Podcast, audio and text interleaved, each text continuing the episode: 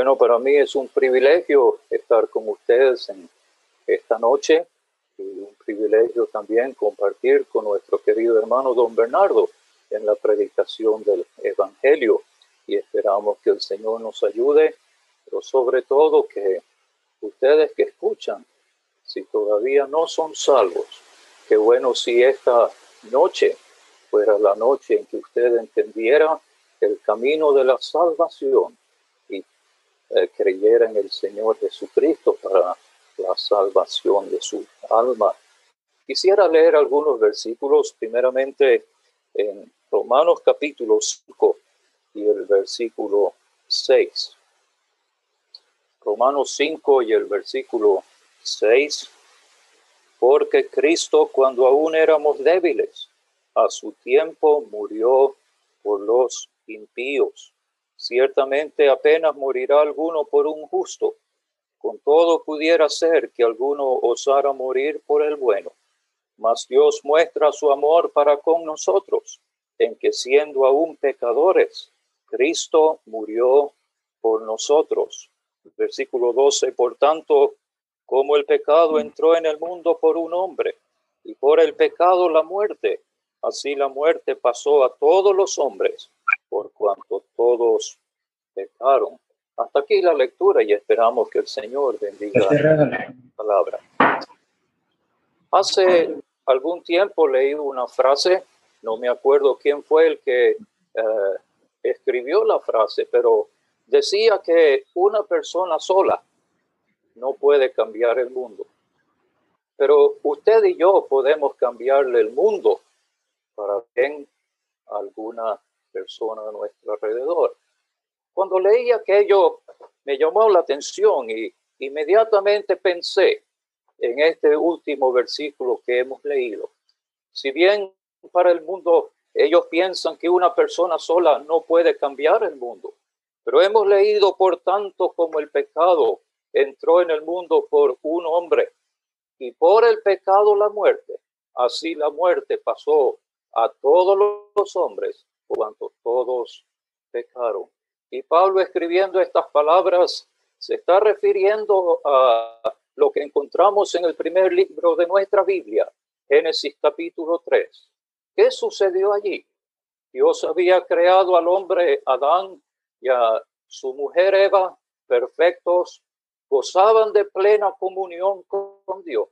Dios podía venir a el Edén donde ellos moraban y había perfecta comunión entre Dios y el hombre.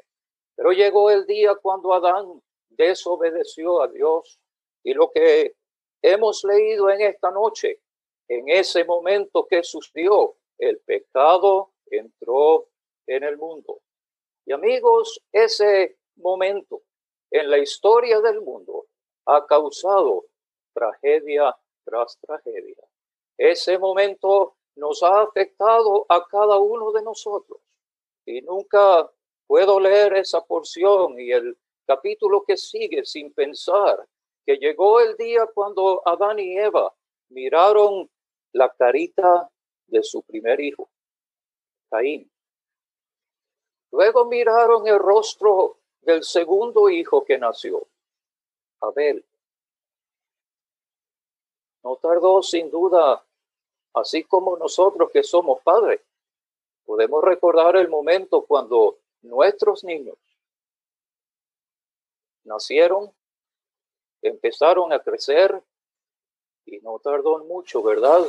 En que se empezara a mostrar esos rasgos de que en lo más profundo del corazón había algo, algo que no estaba bien. Y al ir creciendo, cada uno de nosotros tiene que reconocer que hay algo en lo más profundo de nuestro corazón que responde al mal. Basta con ver ciertas cosas, basta con leer ciertas cosas, basta con oír ciertas cosas. Y hay algo que se despierta en nuestro corazón. Tenemos un corazón que responde al mal. Tenemos un alma que está manchada por el pecado. ¿Por qué? Porque hemos recibido de nuestros primeros padres, Adán y Eva, una naturaleza pecaminosa.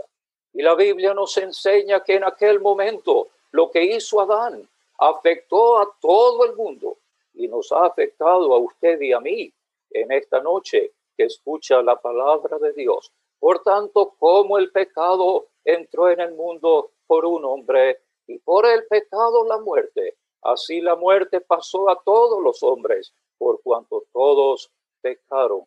Ahora pudiéramos preguntarnos, ¿y de qué manera nos ha afectado el pecado? Si hemos hablado ya acerca de esa naturaleza y cómo se manifiesta en nosotros. Pero amigos, si eso fuera todo, el daño no sería tan mal. Pero amigos, qué bueno recordarnos que la Biblia nos enseña que esa naturaleza pecaminosa que usted y yo tenemos nos aleja de Dios. Esa naturaleza pecaminosa ha introducido una barrera, ha introducido una separación entre el hombre, la mujer y el Dios del cielo. Y esa barrera que es nuestro pecado, ¿qué hace? Bueno, se manifestó en el Edén. Cuando Adán y Eva desobedecieron a Dios, ¿qué hicieron? Se escondieron. Y oyeron la voz de Dios llamándoles. Y aquellas dos personas que antes, al oír la, la voz de Dios, se alegraban y se acercaban a Dios, ahora se quieren esconder de Dios. Dígame, amigo, amiga, ¿qué es Dios para usted? ¿Qué tan cerca está usted de Dios? ¿Cuándo fue la última vez que usted sintió comunión con Dios? ¿O será que usted, al igual que yo en un tiempo pasado, a causa de mi pecado, estaba separado de Dios, sin ningún deseo de realmente acercarme a Dios. Eso es lo que hace el pecado. El pecado separa al hombre y a la mujer de Dios. Pero amigo, el, pecado no solamente afecta al hombre y a la mujer en vida, pero más triste es pensar que el pecado afecta el destino eterno de la persona. Qué triste pensar, amigos, que el momento que una persona nace y entra en este mundo, empieza a caminar hacia un destino. Usted y yo sabemos, usted no necesita que yo venga para decirle que no estamos aquí para quedarnos. ¿Qué tan largo será nuestro viaje de la vida acá. Yo no sé qué tan largo será o qué tan corto será la vida mía, pero lo que yo sí sé es que este viaje que yo emprendí hace ya unos cuantos años, este viaje me está llevando a la eternidad. La gran pregunta, amigo, es, ¿dónde? ¿Dónde? Qué bueno recordarnos que la palabra de Dios nos enseña que al llegar al fin de nuestro viaje solamente hay dos destinos posibles, o el cielo arriba o el infierno abajo. ¿Quiénes van al cielo?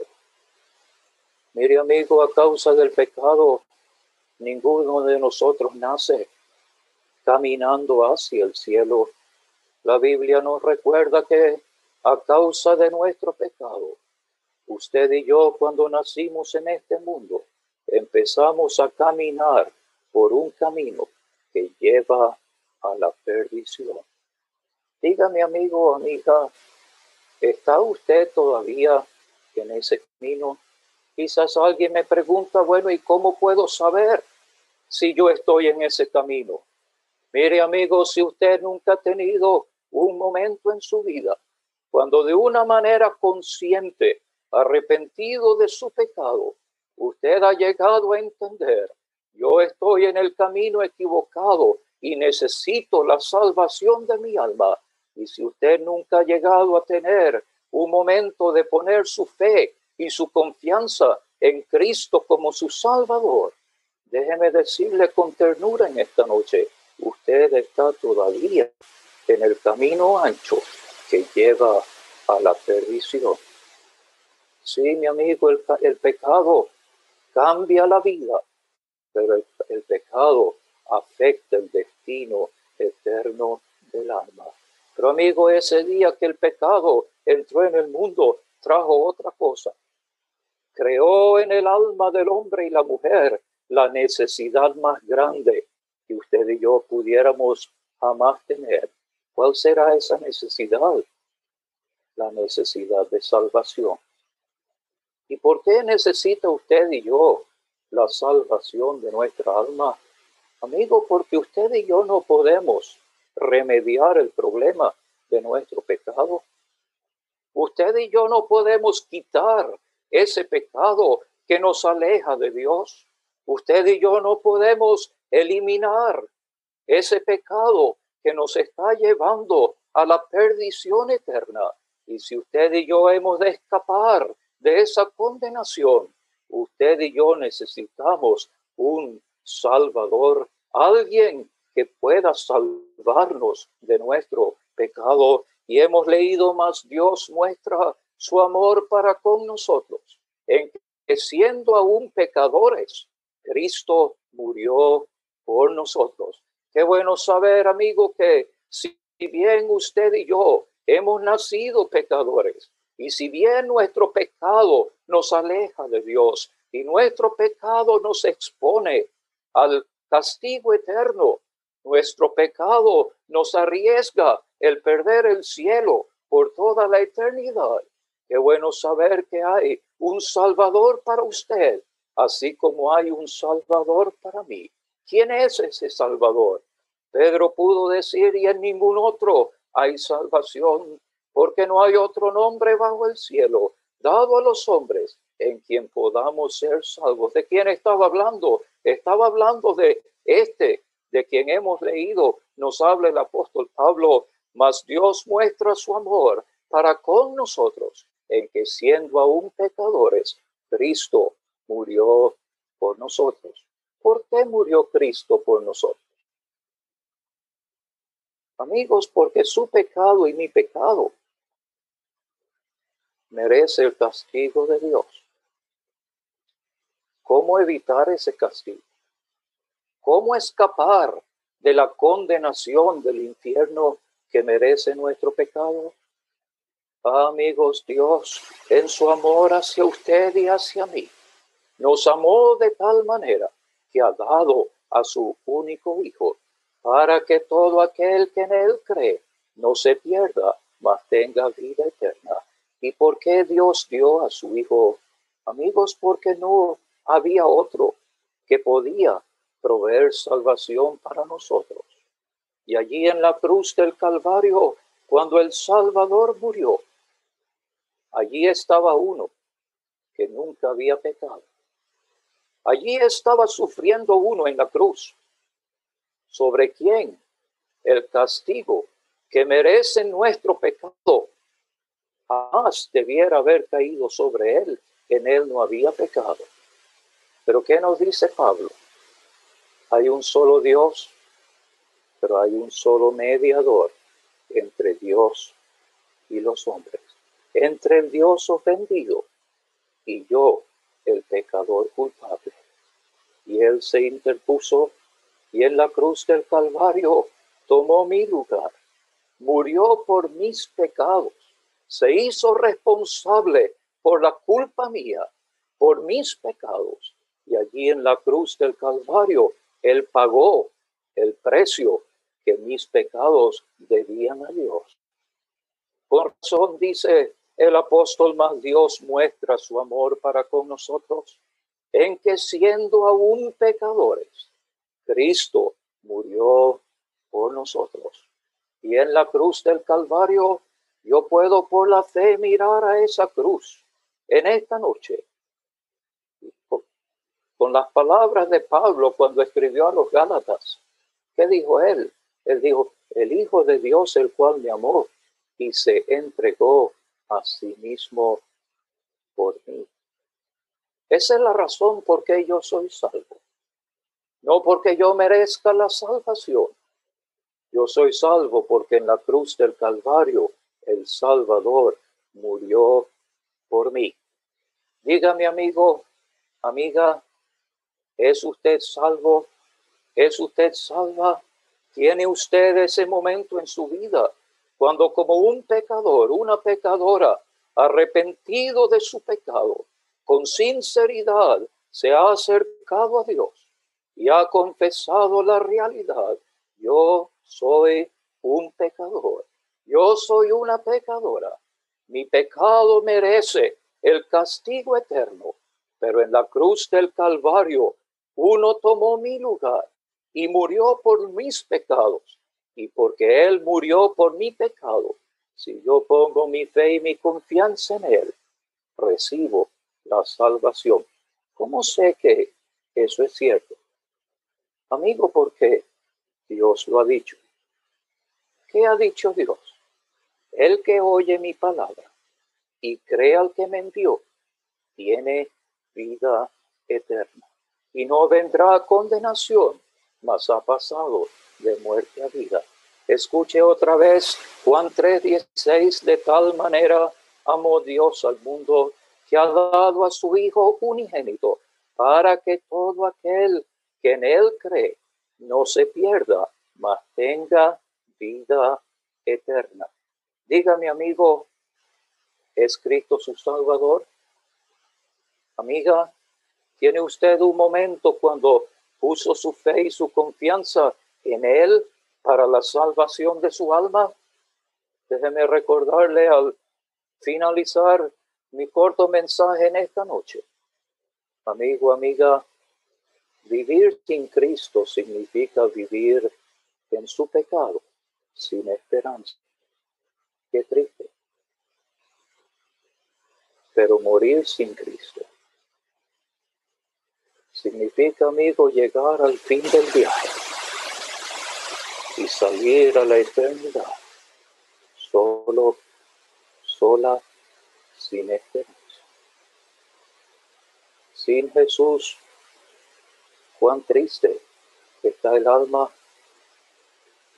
y si bien sin Cristo la vida es triste, déjame decirle a mi familia, morir sin Cristo significa perder el cielo. Morir sin Cristo significa llegar a las llamas del infierno. Con razón, amigo, Dios en su amor nos ha provisto un Salvador, mas Dios muestra su amor para con nosotros, en que siendo aún pecadores, Cristo murió por nosotros. Ponga su confianza en Él, crea en Él en esta noche y usted recibirá la salvación de su alma. El Señor bendiga su palabra. Muy buenas noches. Espero que me estén oyendo. Al igual que el hermano William, me complace mucho compartir con él esta hora de la predicación del Evangelio. Y también con tantos hermanos allá en New Jersey, a quienes conocemos. Y a quienes no conocemos, les saludamos en el nombre de nuestro Señor Jesucristo.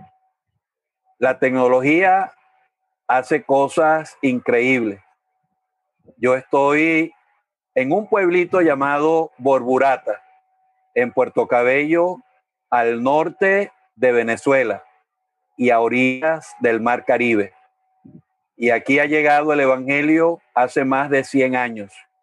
Nuestro hermano que acaba de predicar, aunque vivió aquí en Venezuela, él está ahorita en Irlanda, allá en el continente europeo. Y ustedes que están oyendo, creo que la mayoría están en Norteamérica, pero el Evangelio nos ha unido y el deseo de que usted oiga este precioso. Vamos a compartir ahora otra lectura de la palabra del Señor en el Evangelio de Lucas capítulo 15. Lucas capítulo 15 y vamos a leer desde el versículo número 4. el Señor dice, ¿qué hombre de vosotros, teniendo cien ovejas, si pierde una de ellas, no deja las noventa y nueve en el desierto y va tras la que se perdió hasta encontrarla? Y cuando la encuentra, la pone sobre sus hombros gozoso. Y al llegar a casa, reúne a sus amigos y vecinos diciéndoles, gozaos conmigo, porque he encontrado mi oveja que se había perdido. Os digo que así habrá más gozo en el cielo por un pecador que se arrepiente que por 99 justos que no necesitan de arrepentimiento. Hasta allí la lectura por los momentos de la palabra del Señor y esperamos que Él la bendiga. En este capítulo 15 del Evangelio de Lucas, nosotros encontramos tres parábolas. La primera parábola ha sido llamada la parábola de la oveja perdida. Es la que leímos en esta noche. Después, el Señor sigue relatando otra parábola que ha sido llamada la parábola de la moneda perdida. Y en la tercera parábola encontramos al Señor presentándonos a un hijo perdido. De tal manera que en estas tres parábolas el Señor nos está dando algunas lecciones. Y la primera lección que nosotros aprendemos es que al Señor hablarnos de la oveja perdida, de la moneda perdida y del hijo perdido, Él está enseñándonos que así también se encuentra el ser humano en sus pecados. En sus pecados, cada ser humano también está perdido. El hombre en el pecado está caminando hacia un destino incierto. Está caminando hacia una eternidad de condenación.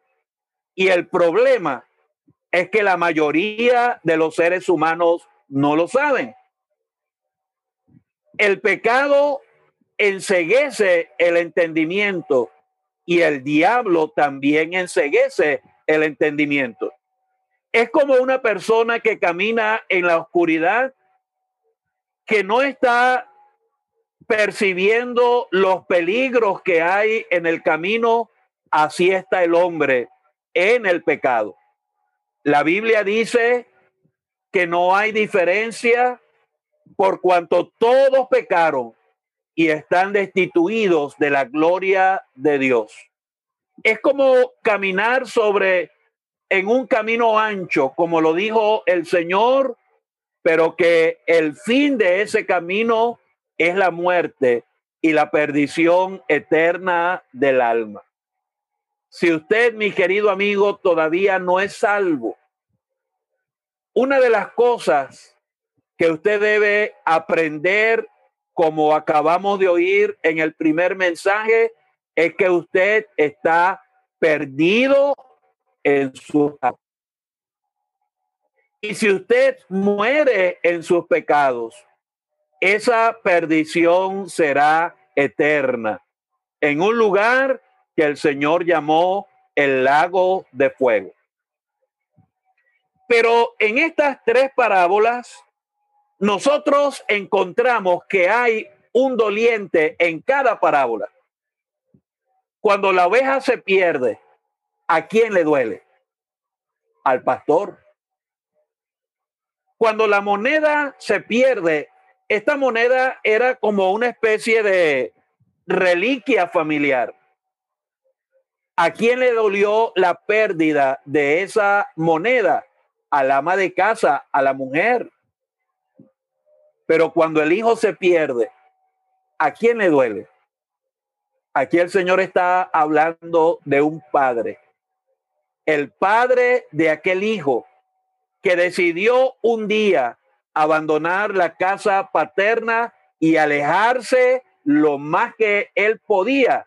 Bueno, en esa casa quedó el corazón de un padre dolido. Y esa es la segunda lección. El hombre perdido en el pecado también tiene un doliente. Y ese doliente es el mismo Dios. A Dios le duele ver al ser humano perdido en sus pecados. Por eso es que en la palabra de Dios encontramos que Dios no quiere la muerte del que muere. Y esa fue la razón. El de Dios, ese corazón que nos ama, que no quiere la muerte del pecador. Esa fue la razón por la cual Dios envió a su amado Hijo. El Evangelio de Juan capítulo 3, versículo 16 nos dice que de tal manera amó Dios al mundo que ha dado a su Hijo unigénito. Dios envió a su Hijo a este mundo con el propósito de salvar al hombre perdido en sus pecados. Pero en estas tres parábolas, nosotros encontramos una nota de regocijo en cada una de ellas.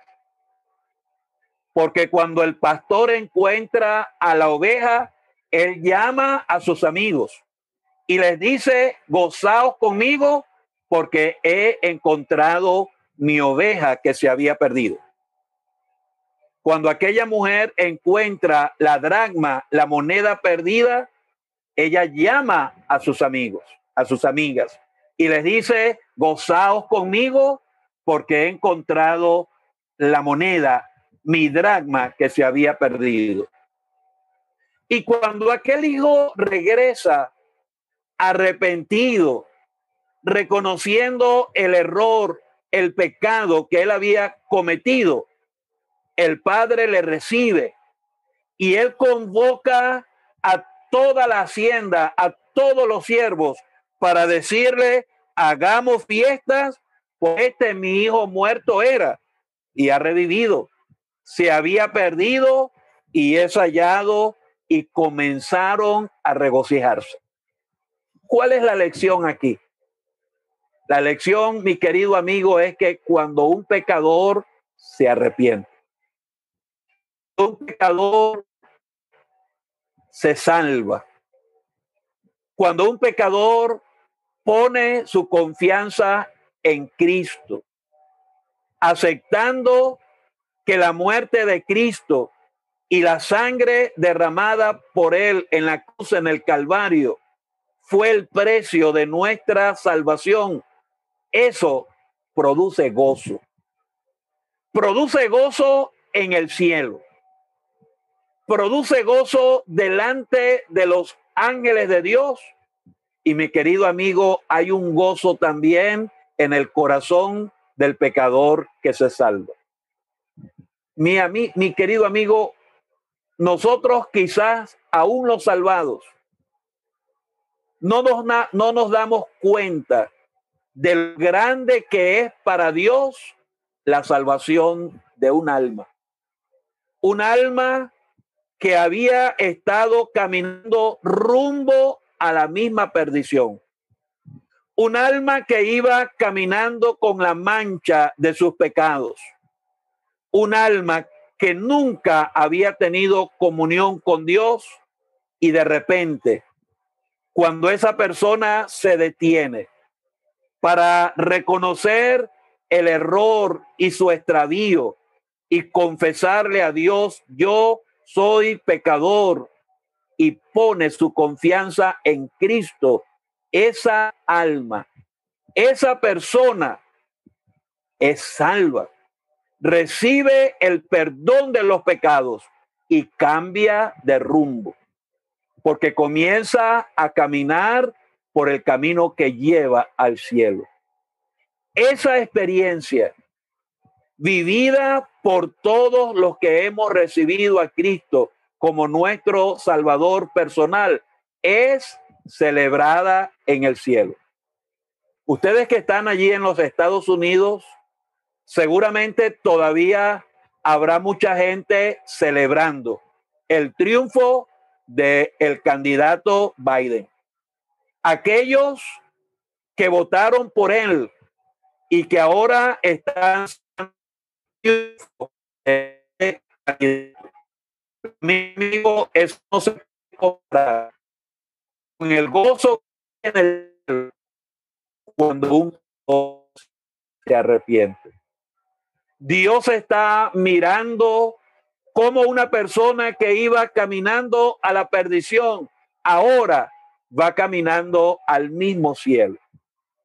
Y también, mi querido amigo, en la experiencia personal del que se arrepiente y recibe a Cristo, qué contentamiento. Cuando uno no era salvo, pero había estado escuchando el Evangelio, el corazón de uno vivía intranquilo, sabiendo que uno podía morir en cualquier momento, o que el Señor podía venir a buscar a su pueblo y uno no estaba preparado, podía ir a fiestas, podía celebrar con los amigos, pero cuando uno volvía a la casa, ponía la cabeza sobre la almohada y estaba a solas con su propia conciencia.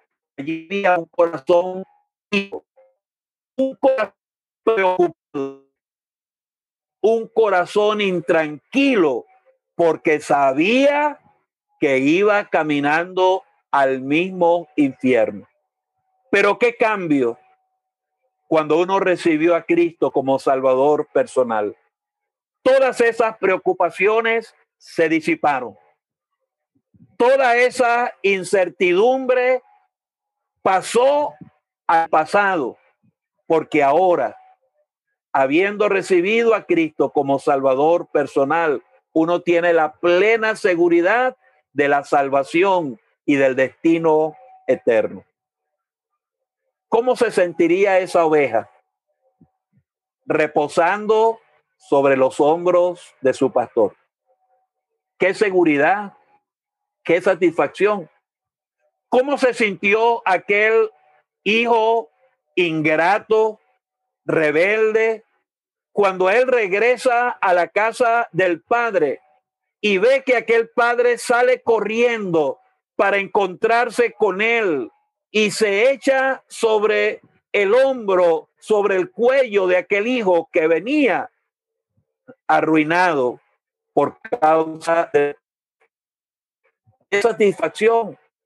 Mi querido amigo, cuánto nos ha amado Dios, cuán grande ha sido su misericordia. Pero hay una diferencia entre las dos primeras parábolas y la última parábola. En las dos primeras parábolas, el pastor está buscando a la oveja perdida.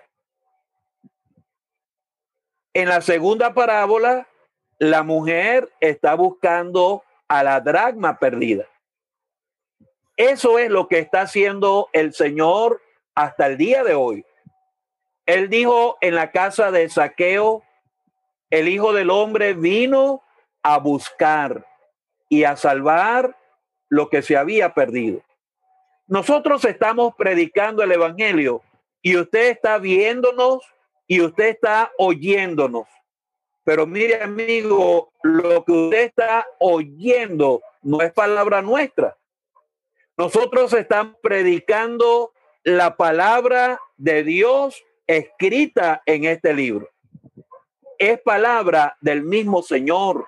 Y cada vez que se predica el Evangelio, allí está Él interesado en buscarle para salvarle. ¿Usted no ha entendido eso? ¿Cuánto tiempo tiene el Señor buscándole? Algunas veces Él permita, permite que crea un familiar nuestro. Eso es una voz de trompeta, una clarinada, un llamado del Señor. Él está buscando. Algunas veces cree un compañero de trabajo o sucede algo que nos hace pensar en la eternidad. Esa es la voz del Señor llamando y buscando. Hasta el día de hoy, Él está haciendo eso, como el pastor buscando a la oveja y como aquella mujer buscando su moneda. Pero en la tercera parábola hay algo distinto. Aquel hijo que se había ido de la casa del padre hastiado, queriendo conocer nuevas experiencias, creyendo que la mejor decisión era irse de la casa del padre. Se fue a una provincia apartada y allí desperdició sus bienes. Llegó a estar en una condición de ruina. Quería saciarse de lo que comían los cerdos. Y cuando él llegó a esa condición, Parece que una luz iluminó su conciencia cuando él dijo, en la casa de mi padre mucha abundancia hay. Me levantaré e iré a mi padre y le diré, he pecado contra el cielo y contra ti. Dicho y hecho. Pensó hacerlo y lo hizo, regresando aquella morada, a la casa del padre que él había abandonado. Esa es una lección. Porque si bien es cierto que el Señor anda buscando al pecador para salvarlo, también es cierto que el Señor está esperando que el pecador reconozca su error, reconozca sus pecados, la ruina de su alma por causa del pecado y decida, arrepentido y humillado, volver al Señor. Mire amigo, no es suficiente con que el Señor busque al pecador. Es necesario que el pecador se arrepienta y humillado esté dispuesto a recibir a ese Salvador que lo está buscando. Muchos están siendo buscados, pero no están arrepintiéndose ni aceptando el llamado del Señor. ¿Sabe lo triste? Que llegue el momento cuando el pecador quiera arrepentirse y humillarse, pero ya el Señor no lo esté buscando, no podrá ser salvo nunca jamás. ¿Sabe cuándo puede ocurrir eso? Eso puede ocurrir hoy si el Señor viene. Usted a lo mejor querrá ser salvo después, pero ya habrá pasado la oportunidad de la salvación. Será como una puerta que se cierra. O puede ser que la muerte le alcance y después, cuando usted abra sus ojos en el tormento usted esté pidiendo misericordia, pero ya habrá pasado toda oportunidad.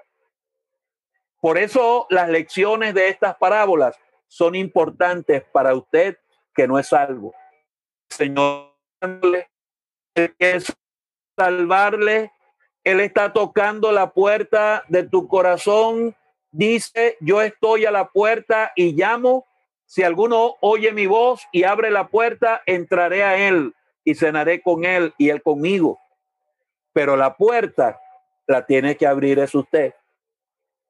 Cuando usted se arrepienta de sus pecados y reconozca delante de Dios, yo soy pecador y necesito a Cristo, al que murió por mí en la cruz en el Calvario, llevando en su cuerpo la carga de mis pecados. ¿Cuándo usted lo va a hacer? ¿Cuándo será que la decisión que usted tome produzca este contentamiento y este gozo en el cielo? Puede ser esta misma noche. Allí donde usted está, confíe de todo corazón en Cristo. Yo sé que el Señor está allí tocando la puerta de su corazón, pero usted tiene que abrirle a Él y dejarlo entrar para recibirlo como su Salvador personal. Hágalo para el bien eterno de su alma. Que el Señor bendiga su palabra y le ayude a usted a encontrarlo para que sea su Salvador desde ahora y para siempre.